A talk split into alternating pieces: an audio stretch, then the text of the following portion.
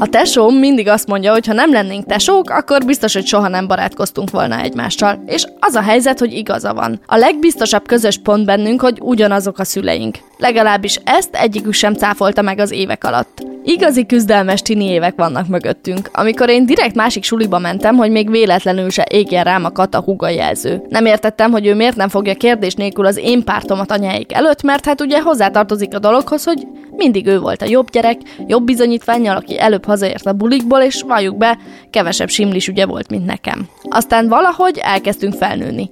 Ott hagytuk anyuékat, összeköltöztünk az egyetem alatt, amit én imádtam, de ha a nővéremet kérdeznétek, azt mondaná, hogy velem együtt lakni ezen igazán kiakasztó, meg hogy mindig kupi van, de hát könyörgöm, egyrészt ez nyilvánvalóan nem igaz, másrészt meg 20 éves voltam, és a tipikus egyetemi napjaimat tengettem egy ócska albérletben.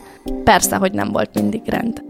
A lényeg az, hogy az évek alatt talán ő lett a legerősebb szövetségesem. Meg a legnagyobb bírálóm is, aki gond nélkül a szemembe mondja, hogy mit hogy rontok el éppen. De Igaza lett anyunak, aki mindig azt mondta, hogy bármi van, azért vagytok ti ketten, hogy akkor is itt legyetek egymásnak, ha mi már nem leszünk.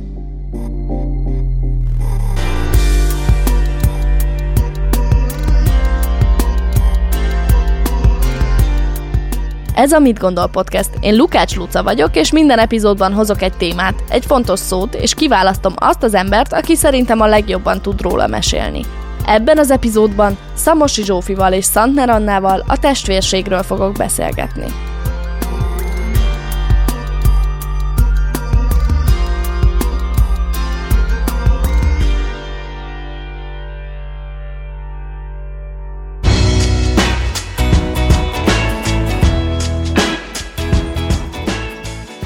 Szamosi Zsófi és Szantner Anna testvérek. Zsófi jelenleg szabadúszó, a Mindenki című Oscar-díjas rövidfilm főszereplője, de találkozhattatok vele az Egy nap című filmben és a terápia sorozatban is. Anna jelenleg az Örkény István Színház társulatának a tagja, két és fél év van köztük Zsófi a nővér és Anna a húg.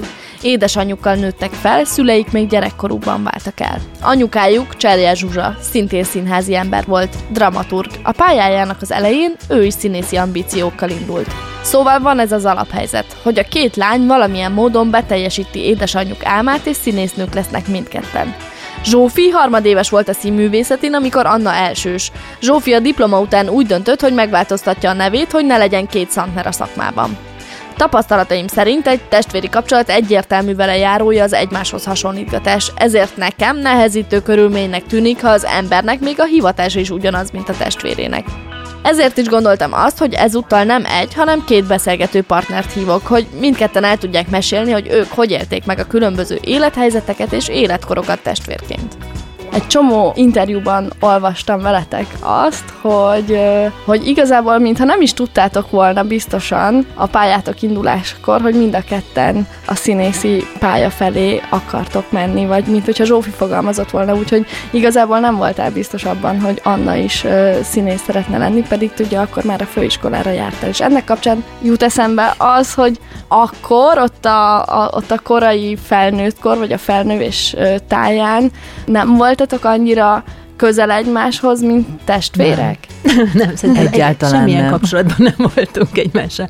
Szerintem abban az életkorban még két és fél kor különbség az tök sok, tehát nem mindegy, hogy valaki 14 éves, vagy már majdnem 17, vagy ilyesmi, más középiskolába jártunk, mások voltak a barátaink, másfajta életmódunk is volt, mert ugye Anna még gimnazista volt, én már, én már főiskolára jártam, amiből egyetem lett menet közben, de hogy az egy két nagyon-nagyon különböző dolog. Szerintem mi nem is nagyon kommunikáltunk, tehát egy lakásban laktunk. Nem, nem akkor hát már nem is laktunk egy már lakásban, mert én elköltöztem, mikor első éves lettem a főiskolán, tehát gyakorlatilag... Hamarabb elköltöztél, már gimnazista voltál. Igen? Igen, amikor elköltöztett a Ditrói Mór utcába. Jaj, tényleg, sőt, utána még máshova is. És aztán, igen. igen. Érettségi előtt már nem laktam otthon. Szóval nem tudtam, mert... Érettségi előtt is... már nem laktál otthon? Igen, de ennek volt egy ilyen praktikus oka, hogy mi a hárma laktunk anyukám, anyukánkkal, és, és akkor pont vett egy új lakást, amiben, ami nagyon jó lakás volt, de nem lett volna külön szobánk, és ahol akkor laktunk, ott meg, ott meg volt mindenkinek már külön szobája, és ez akkora visszalépés lett volna ebben az életkorban, és neki egy, egyébként is volt egy ilyen terve, hogy a kis félretett pénzéből vesz nekünk egy ilyen induló kis lakást, És ez meg is történt, hogy nekem, nekem vett egy ilyen induló kislakást, és emiatt hogy ő megtalálta álmai lakását, amiben nekem nem lett volna szobám, vagy valamelyikünknek nem lett volna szobája, megengedte, hogy én hamarabb elköltözzek. De ehhez hozzá kell tennem, hogy a Zsófi eléggé korai érett típus volt, tehát 14 évesen mondjuk azért sokszor 18-nak néztek, és én például egyáltalán nem voltam ennyire, engem nem néztek így idősebbnek szerintem, bár akartam Igen, volna. meg azért nagyon olyan önálló életet éltem már akkor. Hát igen, bulisztál meg. Évek alatt. És mondjuk ehhez képest gyerekkorotokban a ti kapcsolatotok milyen volt? Mert ott el tudok képzelni egy ilyen, egyrészt egy ilyen nagy szövetséget is, mert... Hát nem. nem, nem, nem.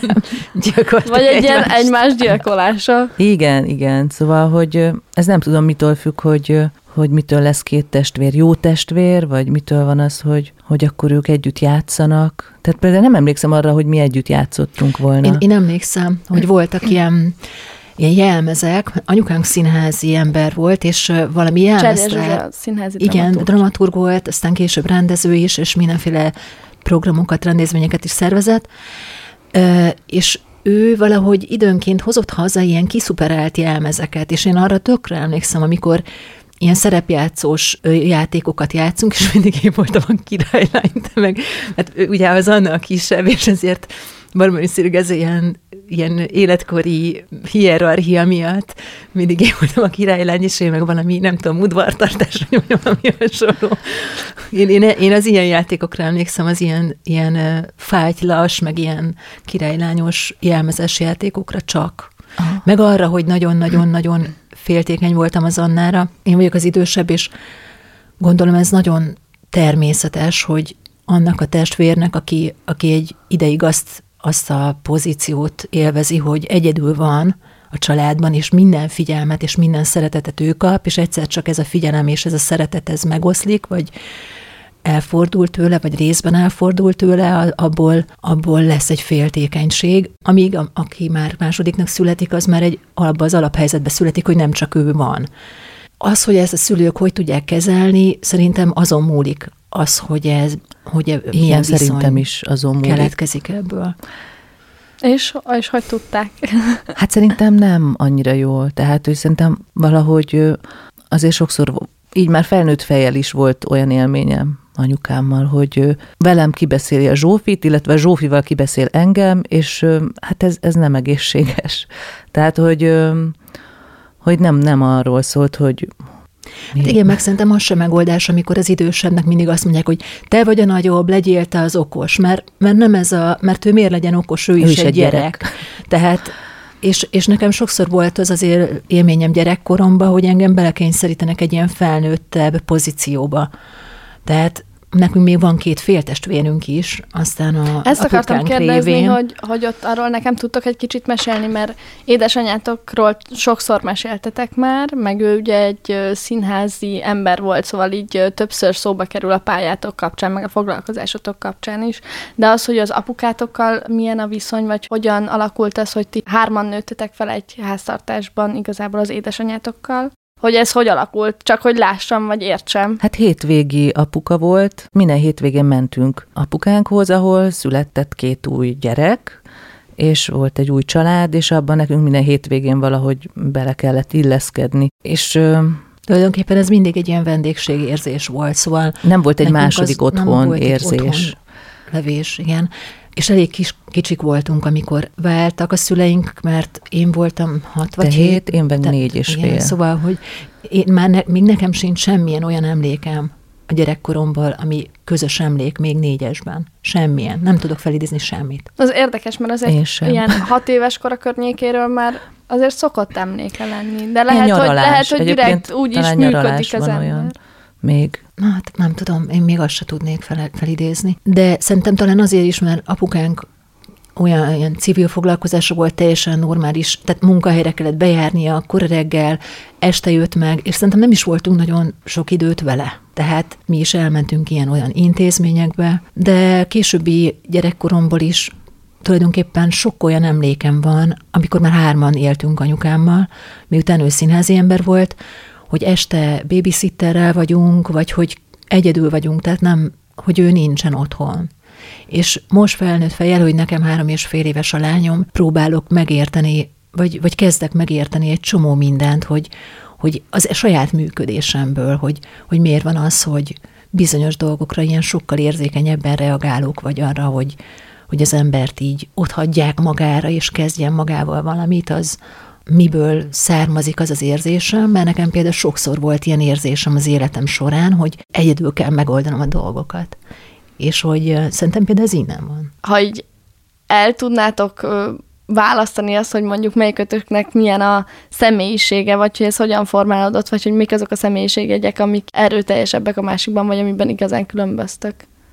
Én a Zsófit mindig sokkal határozottabbnak láttam magamnál, meg ö, sokkal jobban ö, ki tud állni magáért helyzetekben, meg, meg tudja képviselni magát, amit, amit nekem egy kicsit tovább tartott megtanulni. ezt, ezt, mint ilyen alapvető különbséget úgy sokszor látom. Bár lehet, hogy te máshogy beszélnél magadról, vagy nem, te nem érzed ezt annyira. De szerintem van, van egy csomó szor ilyen kialakult nem tudom, álláspontom, vagy véleményem helyzetekről, vagy dolgokról, amiket képviselek is, és de nekem is szerintem azért meg kellett tanulnom, hogy magamat hogy képviseljem. Tehát én azért sokáig egy ilyen tüskés disznó voltam, tehát inkább védekezés volt a határozottság, mint vadó, valódi belső stabilitás. És ez a mai napig van, hogy így van. Tehát az, ami, ami egy ilyen De ezt határozottságnak tűnhet, az időnként nem az, hanem csak egy, egy egy stratégia, vagy nem tudom, egy, egy eszköz arra, hogy ne tűnjön fel, hogy nem vagyok az. de nyilván de ezt nem akarom azért, tehát ez nem mindig így van, de, de vannak ilyen helyzetek, meg, meg régen szerintem mondjuk egy 20 éves korom környékén azért nagyon-nagyon sok belső bizonytalanságom volt, és az az érdekes, hogy időről idő, időre ez ugyanúgy visszatér. Tehát amellett, hogy nyilván az ember változik, meg érik, meg bölcsebb lesz, meg kevésbé lesz már saját magával szemben annyi elvárása, vagy... De egy kicsit a színészi munka is olyan, nem? Hogy folyamatos kiszolgáltatottság, vagy én mindig így gondolkodom a, a színészetről, és aztán lehet, hogy nem, hogy van benne egy folyamatos kiszolgáltatottság, hogy valaki gondol-e rám, hogy a rendező dolgozni akar-e velem, hogy hívnak-e, vagy hogy kiválasztanak-e valamire. Szóval, hogy alapvetően nem feltétlenül te irányítod azt, hogy miken dolgozol, hanem van egy ilyen várakozás vagy kiszolgáltatottság is benne, ami magával hozza azt, hogy minden ilyen dolog, amikor az ember viszont dolgozik, az egy együtt jár egy ilyen visszaigazolás élménnyel is. Én nem tudom, csak találgatok, és kíváncsi vagyok arra, hogy erről ti például mit gondoltok, hogy ez akár elhozhat egy olyan dolgot is, hogy mivel az embernek időről időre megkapja ezt a visszaigazolást, mert minden ö, munkaélménye egy ilyen visszaigazolással is együtt jár, azáltal lehet, hogy tök nehéz egy folyamatos belső határozottságot fenntartani csak azért, mert egyébként biztos lehetek magamban, mert miért ne lehetnék biztos. Én erről azt gondolom, hogy és ezt az utóbbi időszakban fogalmaztam meg magamnak a színészettel kapcsolatban, és ez egy nagyon nem jó dolog, hogy picit úgy látom, hogy ez már, már, már, már olyan, mint egy ilyen drog. Annyira, annyira visszajelzés függő az egész szakma. Tehát a, a közönség, a rendező, a pályatársak, a kritikusok, és hogyha egy ideig ezt nem kapja meg az ember, vagy nem azt kapja, amit, amit megszokott, vagy amit vár, vagy ami, amit egy ideig kapott, akkor iszonyatosan rosszul érzi magát, és közben pedig, pedig nem történt semmi. Tehát az életedben nem, nem lettél beteg, nem hagyott el a szerelmed, nem tudom, tehát, hogy semmi nem történt, csak nem kaptad meg a kis visszajelzés adagodat. És, és ezt mai fejemmel nagyon-nagyon nem tartom jónak és természetes állapotnak. Igen, és, és én például most ott tartok az életemben, hogy én szeretnék minél jobban ettől függetlenedni, ettől a fajta függéstől, mert igenis, én szabadúszóként abszolút érzem azt, hogy kinek jutok eszébe, kinek nem jutok eszébe, kap-e pénzt egy projekt, nem kap pénzt, meg tud-e valósulni, jön-e a Covid, nem jön-e a Covid, nem tudom. Tehát, hogy annyira sok-sok minden, ami nem attól függ, hogy én mit tudok, hanem attól, hogy éppen mi történik a világban, meg tudom, és én nem akarok ennyire függeni. És akkor az egy belső munka, hogy gondolkodsz arról, hogy ez ettől hogyan tudod magadat függetleníteni? Persze, Persze. És hogy állsz vele? Ez, hát időnként jól. Időnként jól. De például nem csak belső munka, hanem például én elkezdtem más tanulni. Mit? Ami én a Covid alatt azt éreztem, hogy engem iszonyatosan frusztrál, hogy nem tudok dolgozni, hogy fogalmam nincs, hogy ha egyszer vége lesz, akkor fogok-e tudni, akkor mi lesz, és én arra jutottam, hogy nem lehetek ennek a szakmának ennyire kiszolgáltatottja, mert belegondoltam, én még mihez értek? Semmihez. De hogy tényleg semmihez. És ez nagyon idegesített, és elkezdtem egy OK és suliban lakberendezést tanulni. Tehát, hogy legyen még valami szakma a kezemben, még, még egy lábam legyen, nem akarom elhagyni a színészi pályát, de nekem egyrészt tökre megnyugtató az, hogy valamihez még értek, ami nem, nem ennyire egy ilyen függő viszony, nagyon-nagyon sok mindentől, és ami máshogyan, de kreatív munka, és um, szóval én nekem most például ez egy, egy, egy megnyugtató gondolat, hogy nem, nem vagyok És foglalkoztat egy... is a lakberendezés? Hát nem is tanulnám, hogyha nem foglalkoztatna, persze. És Anna, te hogy dílelsz ezzel a kiszolgáltatottság tematikával? Hát nem is a kiszolgáltatottság. Én nem, vagy nem itt fognám meg, vagy úgy tudok kapcsolódni most ehhez a témához, hogy én egyszer már eljutottam oda, hogy abba hagyom a színészetet, tehát hogy volt egy ilyen pont, de az már elég régen volt, és akkor kipróbáltam magamat másban, ez volt a spanyol tanítás, meg a filmfordítás, és azért számomra fél év után kiderült, hogy ez tehát, hogy ez nem adja meg nekem azt az örömet, meg azt az energiát. Tehát, hogy amiről a Zsófi beszélt, ez a, hát ez a függés, mármint az a függés, a, hogy a színészet valahol olyan, mint egy drog, tehát, hogy olyan energiákat mozgatunk meg benne, amiket, ha, amik, ha nem mozognak, akkor egyszerűen lesz egy ilyen hiány. De te nem, és, és vagy annyira függő helyzetben. Nem is vagyok annyira függő helyzetben, persze, csak hogy, hogy hogy az igényem ott van, de közben, mivel már egyszer kipróbáltam, hogy más csinálok, és az mégiscsak az van, hogy, hogy a színészet az, amit alapvetően csinálni akarok, és ez meg a másik, hogy, hogy így egy társulathoz tartozni, az egy nagyon nagy biztonság, és, és még akkor is, ha nem próbál az ember, és nem, nem csinál semmit, pont az a visszajelzés, vagy az a megerősítés, hogy, hogy ott vagy annál a társulatnál, és kell lesz oda, az, az, az, hát azért az megnyugtató, és nagyon jó érzés, és ad egy stabilitást. És az a döntés, akkor hogy született meg benned, amikor... amikor... Ó, ez már annyira régen volt, hogy nem, nem érzem ezt most relevánsnak és aktuálisnak egy 15 évvel ezelőtt itt. De például az, hogy a, a Zsófi szabadúszó, és aztán nem akarok sokáig rugózni rajta, csak ebben még egyszer behozom, és aztán nyugodtan nem kell róla beszélned. Csak hogy mondjuk te meg én azt egy baromi bátor dolognak gondolom, hogy, hogy egy ponton tök mindegy, hogy miért úgy döntesz, hogy tök jó lenne egy kicsit nem a színészettel foglalkozni, szóval szerintem az egy nagyon bátor döntés, és közben Zsófi is azt mondja, hogy azért van benne egy ilyen folyamatos bizonytalanság, amit egy magabiztossággal leplez, de hogy ez mégis valami belső biztosságot feltételez, ami valahogyan... Az, az a lépésem tizen akárhány éve, az, az totális bizonytalanságból volt, és, és egyáltalán nem abból, hogy én egy egy érett személyiség lettem volna. Nem is úgy léptem meg, mint egy érett személyiség. Tehát a részletekben ne, tényleg nem uh-huh. akarok belemenni, de egyáltalán nem volt sem átgondolt, hanem egy pont, pont, pont nem. és pont az éretlenségemről szólt. Uh-huh. És tehát vannak szerintem ilyen lépések, amik kívülről ilyen teljesen máshogy tűnnek, ilyen mint valójában. Tűnik. Igen. Hát el tudom mondani, hogy nem, nem az volt.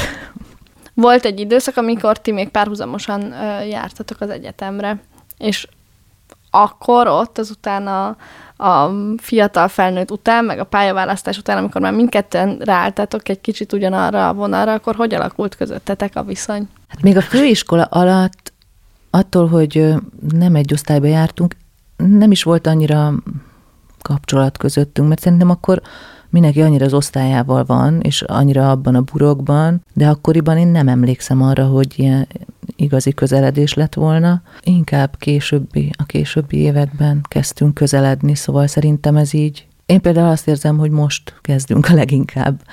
Tehát valahogy most ér össze a, nem tudom, az érettségünk. Hát igen, jó, de szerintem mondjuk, amikor már mind a ketten ilyen 20, 20 elejétől már mi egy jó viszonyba vagyunk, ja, tehát persze, az képest, gyerekkorunkban folyamatos szivatás és ütlegelés ment ahhoz képest, tehát hogy akkor tényleg egy ilyen hős ellenség viszony, ahhoz képest lett egy tök jó testvéri viszonyunk, ami egy, igen, ez a, ugye nem, 20, 20 éves. Forduló nem, pontra? Nem, nem, nem ez ilyen lassú pont, ez folyamat, folyamat volt. Meg szerintem, ami, ami talán nehezítette egy picit, azok az ilyen szakmai, ilyen nagyon nagy különbségek voltak, a, amik hogy nekem nagyon nehezen indult el a pályám, az Annát rögtön így berakták egy ilyen a vezető színházba a szupererős tökös pályakezdő pozícióba, Ugye, ahonnan ő el is menekült, a, mert akkor pár év múlva annyira megijedt ő maga ettől a helyzettől, hogy ő most mit kell itt legyen, letegyen az asztalra, hogy akkor volt ez a pont, amiről mesélt az előbb.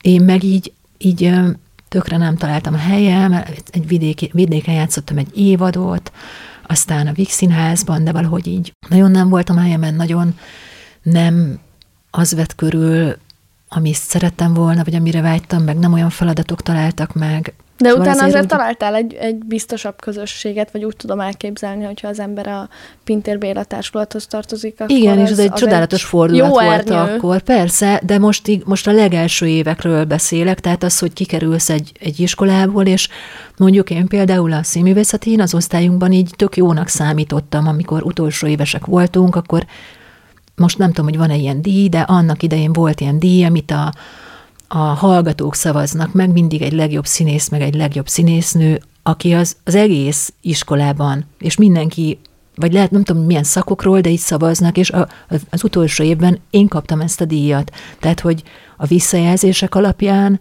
így azt is gondolhattuk volna, vagy azt is gondolhattam volna, hogy nekem most így tök jól fog indulni a, szak, a pályám.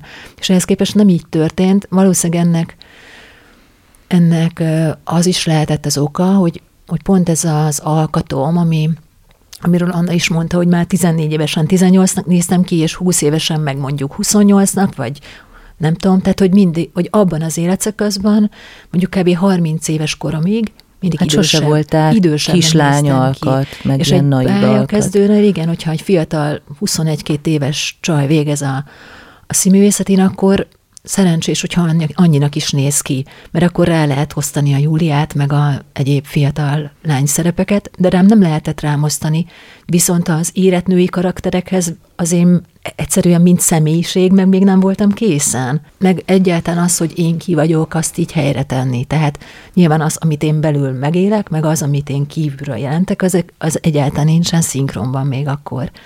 És egyébként volt egy olyan pont, hogy amikor azt érezted, hogy nem tudom, hogy valahogy így hirtelen összeérett ez a dolog benned? Vagy hát hogy... hirtelen nem, de, de idővel. Tehát szerintem úgy 30 éves korom körül kezdett ez a kettő így összeérni, és nem, nem véletlen, hogy akkortól találtak meg sokkal inkább testhez álló feladatok is. Akkortól... És akkor addig hogy van az ember?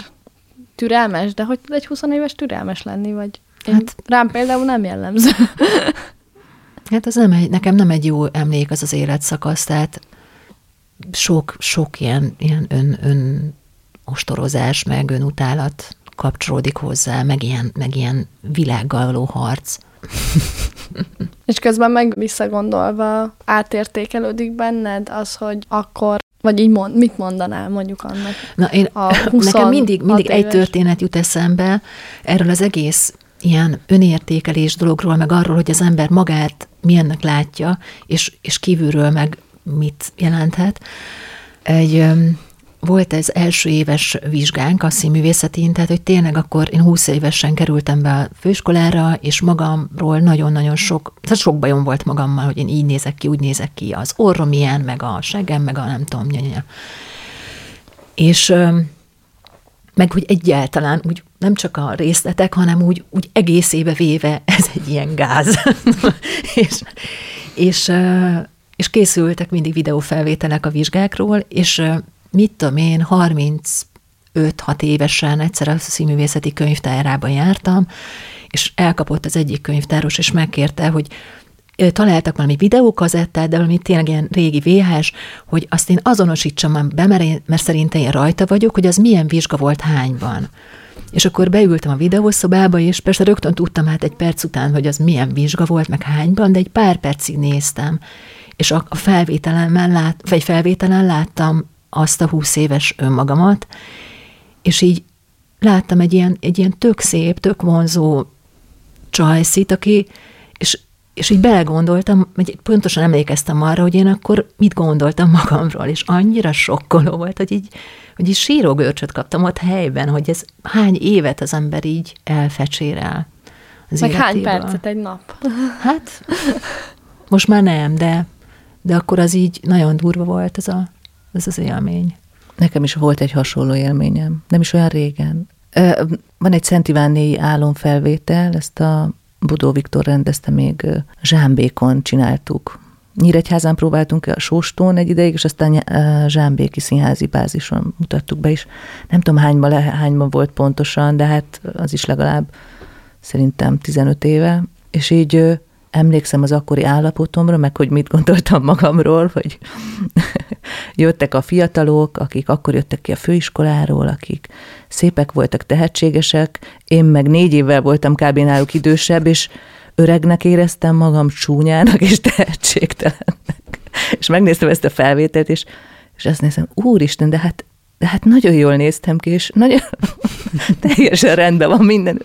Tehát ugyanez, ez nekem egy pár hónapja történt. Hogy... Igen, de azért elgondolkodtató, mert szerintem nem mindenki ennyire instabil belülről, mint amilyen meg mi, mi voltunk. voltunk. tehát, de nem, ez tényleg, én azért utólag mindig próbálom megfejteni a, az okokat, hogy, hogy ez honnan jött.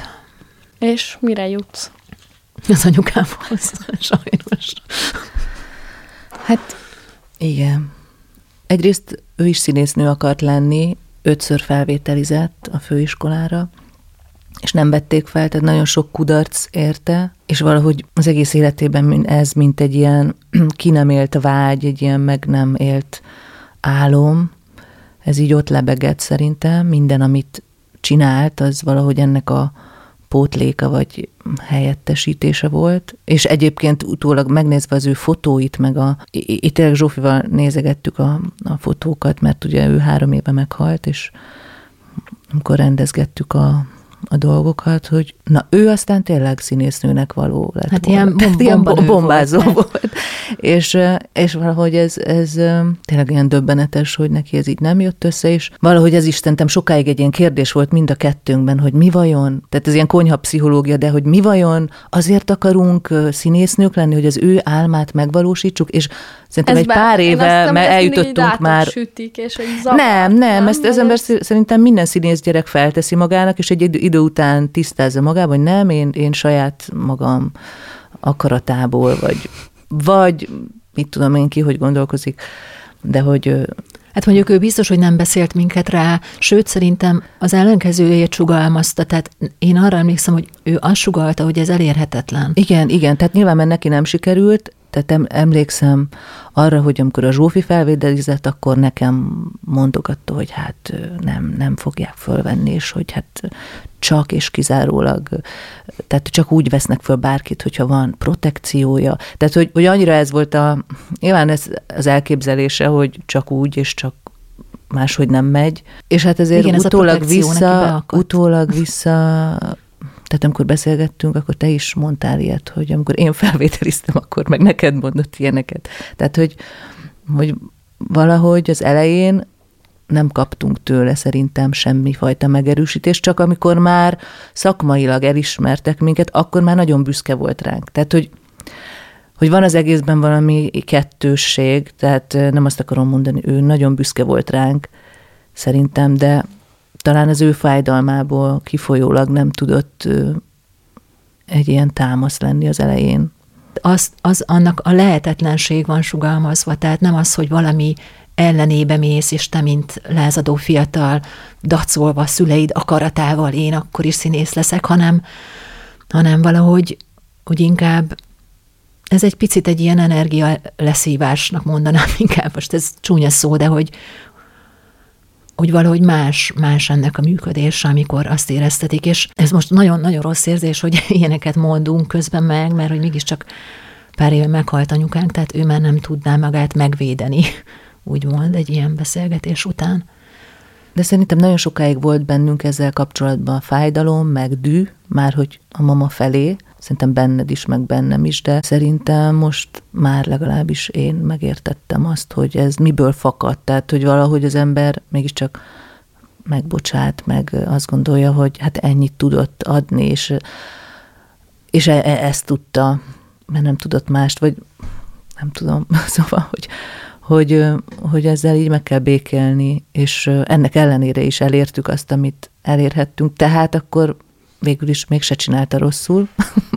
Meg talán ennek nem, nem egy belátás a célja, vagy az, hogy az ember vagy én azt gondolom, hogy mondjuk arról való gondolkodás, hogy a, a szüleink hogy nevelnek fel minket, vagy hogy az mit jelent, vagy hogy ők mit rontanak el, az soha nem egy felróvás nekik, hiszen a, nem tudom, én például úgy gondolkodom erről, hogy a, a szüleim, az én szüleim 25 évesen csináltak két gyereket, tehát valószínűleg fogalmuk nem volt, hogy ezt hogy kell jól csinálni, szóval nem igazán tudom a vétkességüket megállapítani, de attól függetlenül tök jó tudatosítani azt, hogy hogy mi mit okozott, vagy mi hogyan alakul az ember életében. Hát meg szerintem, amikor mi gyereket nevelünk, szerintem ott nagyon hasznos, amikor, amikor rájövök, hogy, hogy amikor engem neveltek, ott, ott mi történhetett, és akkor próbálom, nem is az, hogy elkerülni, de hogy de pont ez, hogyha tudatosítom, akkor már van rá esélyem, hogy máshogyan csinálja. Meg miközben egy csomószor felfedezem a saját anyám hangsúlyait, meg mondatait, amikor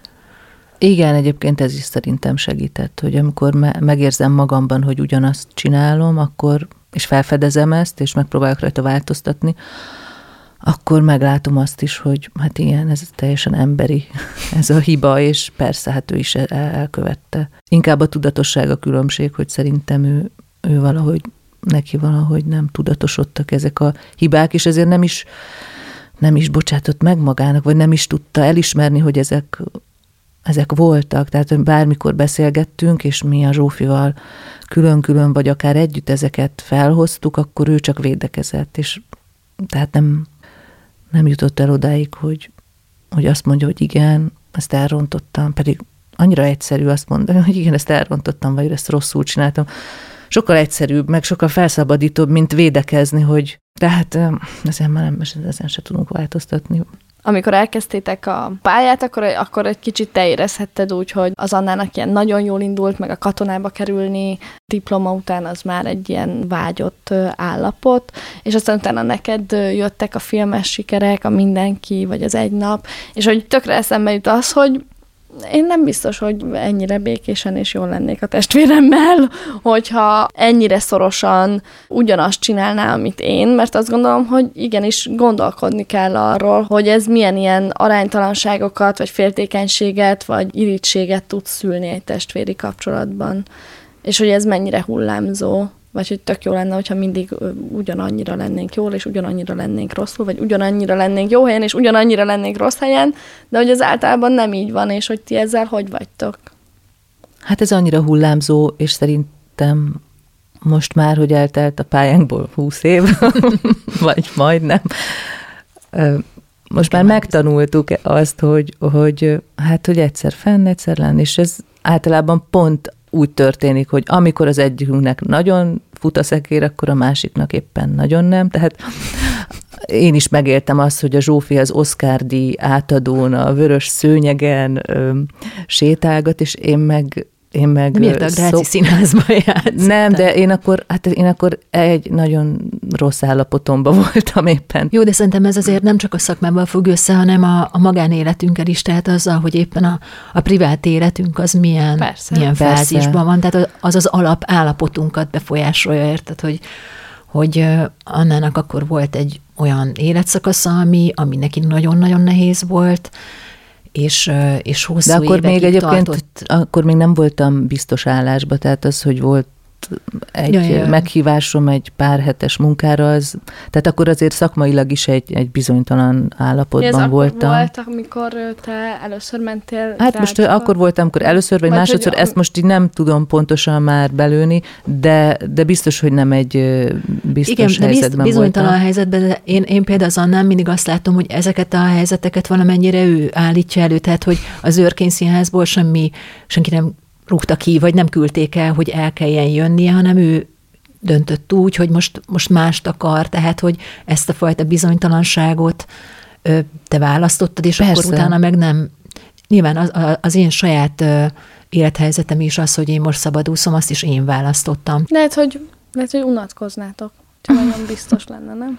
De én, én, én például magamról azt látom, hogy, hogy engem, hogyha valami, de akár ez szakmában is, vagy akár a magánéletemben, hogyha, hogyha valami folytogatóvá válik számomra valami miatt, akkor egy ideig így, így próbálom így lenyelni, meg, meg valahogy elfogadni, és aztán viszont ilyen robbanásszerű a, az a, ahogy kilépek. Tehát nem, nem tudok így belesimulni nagyon olyan élethelyzetekbe hosszú távon, hogy nem baj, jó lesz ez nekem, mert ez biztonságos, hanem noha persze állandóan a biztonságra törekszem, hogy, hogy valahogy biztonságos élethelyzetben legyek, valahogy szerintem minden embernek így, vagy nagyon sok embernek ez a ösztöne erre felé hajtja, de mégis akár a Szolnoki Színházból, vagy amikor a Víg Színházból eljöttem, vagy amikor a Pintér Bélától eljöttem, akkor, akkor már volt mindegyikben valamilyen nagyon-nagyon folytogató a számomra, valami, ami, amit egyszerűen nem akarok a mindennapjaimban érezni, és hogy ennek az a megoldása, hogyha eljövök. És akkor mindig volt egy hatalmas megkönnyebbülés, de ugyanígy a, mondjuk a kapcsolataimban is, amikor Mm, igen, így eljött egy ilyen pont, akkor, tehát én, nem, én sem vagyok az az ember, aki évtizedeket le tud élni úgy valakivel, hogy inkább ez a stabilitás, jól el vagyunk, nem tudom, én azért látok ilyen párokat, akik... Sokan vannak szerintem. De mi, és ez magánéletre is, meg, meg szakmai életre is igaz. Igen. Szóval ez, ez valamilyen kockázatvállalás fa, féleség, vagy nem tudom, az, hogy inkább kockáztatom a biztonságomat, meg a komfort, ér, komfort érzetemet, azért, hogy, há, hogy megtörténhessen velem valami új vagy más. Ami persze vagy megtörténik, vagy nem. Vagyis hát valami történik, az biztos. Hát meg szerintem az egy jó helyzet, vagy mindig én arra szoktam mondani, hogy azért az nem olyan rossz helyzet, amikor nem tudod, hogy mi lesz. hogy az olyan, az olyan izgalmas, és aztán alakíthatod. Igen, de azért, hogyha már gyereked van, akkor egy picit jobb, ha Persze, tudod. változik. de, Gondolom. De, de, de szerintem ilyen szempontból Anna is ilyen, tehát ő is azért vannak ezek a fordulatok az életében, akár a szakmailag, akár, akár az, hogy hol él a világban, vagy... Igen, én, én, én sem bírom sokáig, de ja, ez hasonló, csak talán egy kicsit tovább Te tovább húzom. Húzod. Tovább sanyargatom magam. De vagy én az Annál azt más, látom, hogy, hogy hogyha már, mert nem, még azt nem mondtam el, hogy én őt milyennek látom, hogy szerintem az Anna, vagy én olyannak látom, hogy, hogy ő valamibe, hogyha nagyon-nagyon szeretne hinni egy helyzetbe, akkor így teljesen bele tudja magát szugerálni, tehát de akár így Most évek... már nem. nagyon már sokat fejlettem. de, de nem, de most ezt de csak viccből mondom, de hogy, hogy én szerintem ennél ilyen kétkedőbb vagyok. Tehát én hamarabb meglátom a saját élethelyzeteimben azt, hogy valami nem működik, vagy hogy valami nekem nem jó. Igen, én tovább tudok be, hazudni magamnak. Ő bele tudja magát tehát teljesen szugerálni. Úgy. Inkább egy ilyen, azt mondom, hogy ilyen skizó állapotba kerül, tehát legmélyen tudom, hogy nagyon nagy gáz van, de próbálom. De ez egy várakozás? Valahogy, várakozás? Hát, hogy arra, hogy lehetett majd fordul, vagy jobb lesz. Ne, hát várakozom, meg hogy én majd megoldom, és majd én majd ezt jobbá teszem, vagy nem tudom. Tehát, hogy ez van, vagy volt, inkább remélem, hogy, hogy volt. Azért is, mert már van egy gyerekem, tehát ez egy gyerek az egy jó szűrő, úgy magánéleti szinten is, hogy kit engedek be az életembe, ez most már, most már nem csak rajtam múlik, szerencsére. Meg próbálok egyszerűen hinni annak, amit látok, megérzek. Elhinni, mert általában tényleg, tényleg beigazolódik mindig, hogy amit elsőre éreztem, az úgy van vagy amit láttam, hogy nem oké, okay, az tényleg nem oké. Okay. Tehát, hogy most már nagyon figyelek, de tényleg a nap minden pillanatában, hogy, hogy az első intuíciómra hallgassak, és utána az agyalások, hogy az mégse, vagy mégis, annak már nem, és így visszamenjek. Mi volt az első? Pedig ezt, Tehát szokták, ilyen döntések... vagy ezt, ezt tűnhet csak embernek vakmerőségnek, az, hogyha az első intuíciójára mindig hallgat az ember, vagy vagy egy nagyon ösztönös állapot az, amikor az ember ezt csinálja, vagy így él. Igen, de aztán, hogyha megfordul az, tehát, hogy nem tudom, most lehet, hogy nem tudom jól elmondani, hát, hogy észrevegyem azt, hogy hol kezdődik az, az, az a legtisztább állapot, amikor, amikor még először érzékelsz valamit, és nem forgatod Igen. meg magadban ötvenszer, és mm, Igen. állítasz pro-kon listákat. És mondjuk most, vagy mondhatok, hogy talán most a legszorosabb a, a, a testvéri viszony köztetek, de azt hogy kell elképzelni, az milyen? Szerintem talán az is az oka, hogy, hogy mostanra van egy ilyen tök jó viszonyunk, de én ezt most nem úgy kell érteni, hogy jaj, három éve nem volt jó, hanem csak, hogy akkor még Anna is egy nagyon másik élethelyzetben pörgött a magánéletében, másik országban lakott, tehát hogy egyszerűen se fizikailag, sem mentálisan nem tudtunk annyit érintkezni. Most pedig itt lakik, és szerintem most mindenki egy relatíve stabil és felszabadult állapotban van, és hogy ebből így, így, így jobb az összhang. Most már lett mind a kettőnknek gyereke.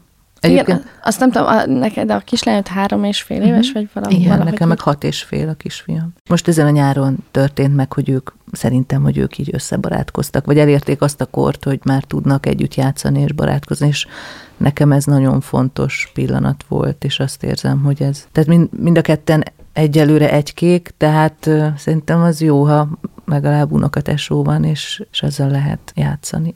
Szerintem az anyukánk halálán is múlik. Tehát, Ezt hogy, akartam hogy, kérdezni, hogy az, az elhozhat egy erősebb szövetséget, vagy egy olyan érzést, hogy akkor most már csak Igen, ez olyan érdekes, hogy, hogy az, hogy van az embernek testvére, az valahogy úgy gondolom, hogy úgy egy életen át lesz, mert hogy a szülők, hát normális esetben persze vannak tragédiák, amikor egy szülő veszíti el a gyerekét, meg minden, de hogyha nem történik valami extra tragédia, akkor ugye a gyerekek elveszítik egy idő után a szülőket, és akkor mi így mindig leszünk egymásnak. És például azért kicsit sajnálom egy előre a gyerekeinket, hogy nekik még nincsen testvérük, és hogy ez azért szerintem ez egy nagyon-nagyon fontos ilyen biztonságérzetet ad. És fel is értékelődött szerintem a mama halála után ez. De például amikor, amikor meghalt anyukánk, akkor utána ugye rengeteg mindent kellett végig böngészni, hogy mi az, amit megtartsunk, mi az, amit ki lehet dobni, mi az, ami...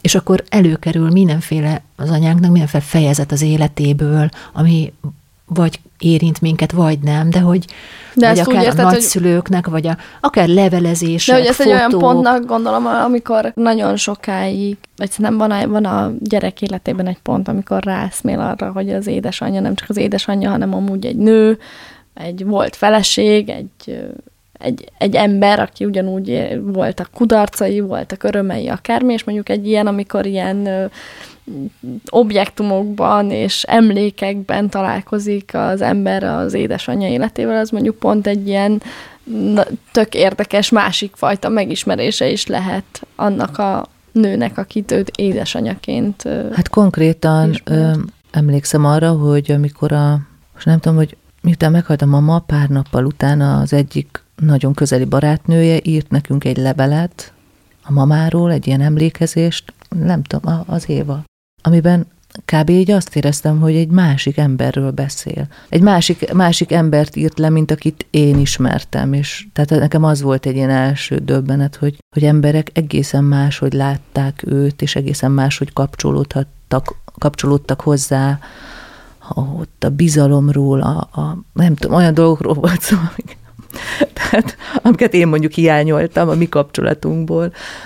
Vagy akár én azért néha azt érzem, hogy mint ahogy, ahogy korábban is mondtam, hogy sokszor éreztem azt, hogy, hogy, hogy én valahogy bele vagyok így egy, egy ilyen olyan szerepkörben. Nem azt mondom, hogy kényszerítve, mert senki nem kényszerített, hanem, hanem így adódott egy ilyen szerepkör, hogy én vagyok a legidősebb gyerek, és vagy a legidősebb gyerek, az, az egy picit így ilyen motorja kéne, hogy legyen, nem tudom, ilyen anyuka szerepkör, ami béna.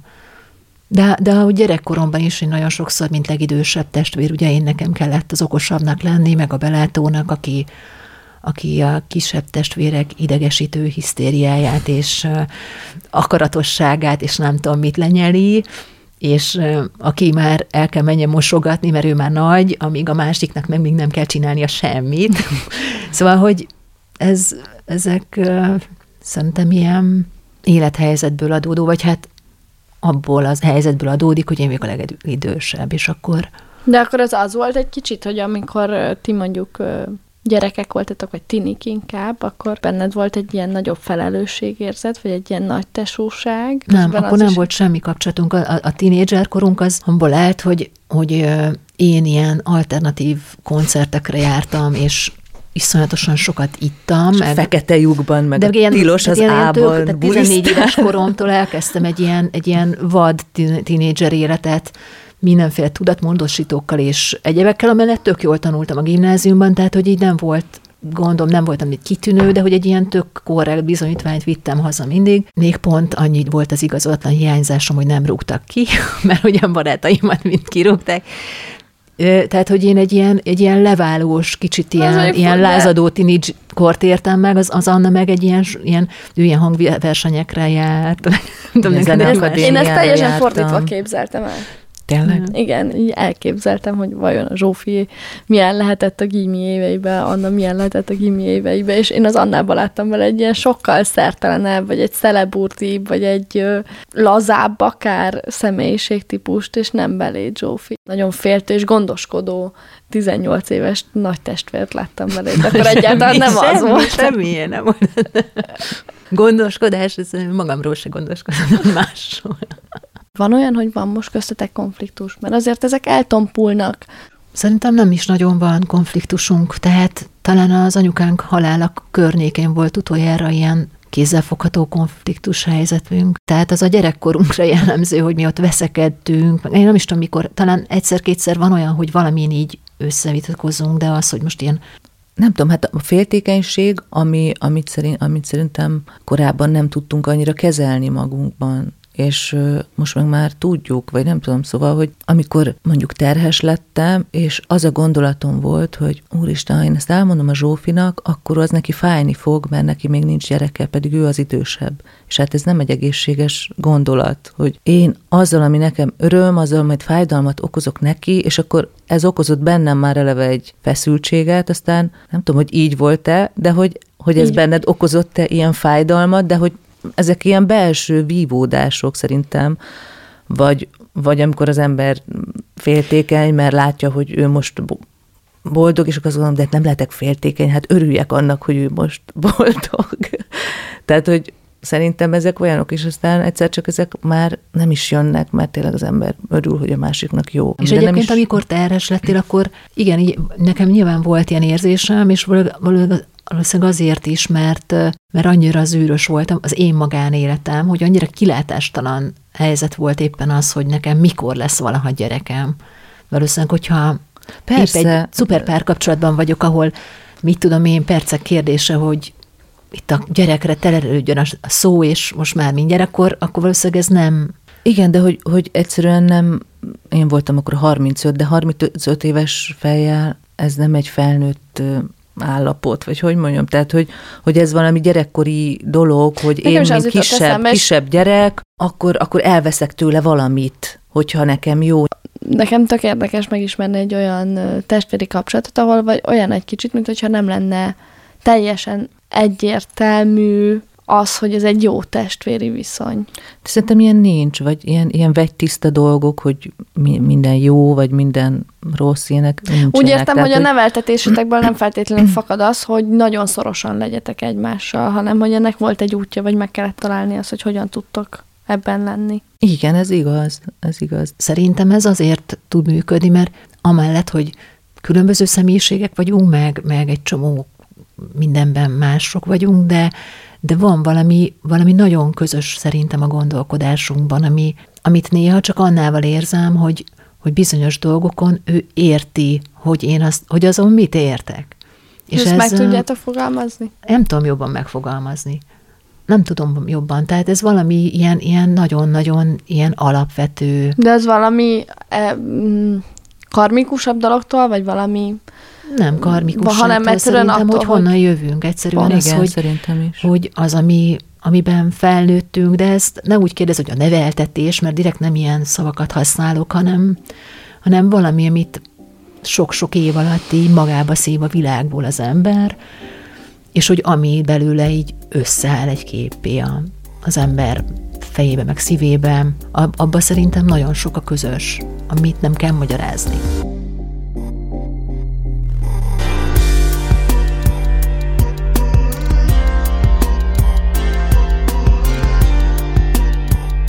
Ez volt a Mit Gondol Podcast első évadának utolsó része.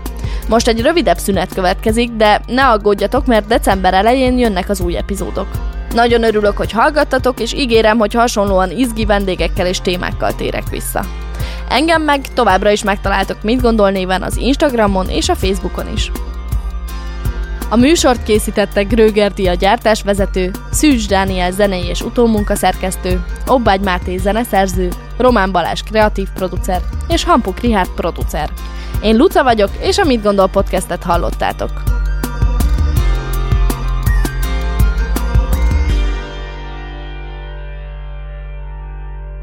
Beaton Studio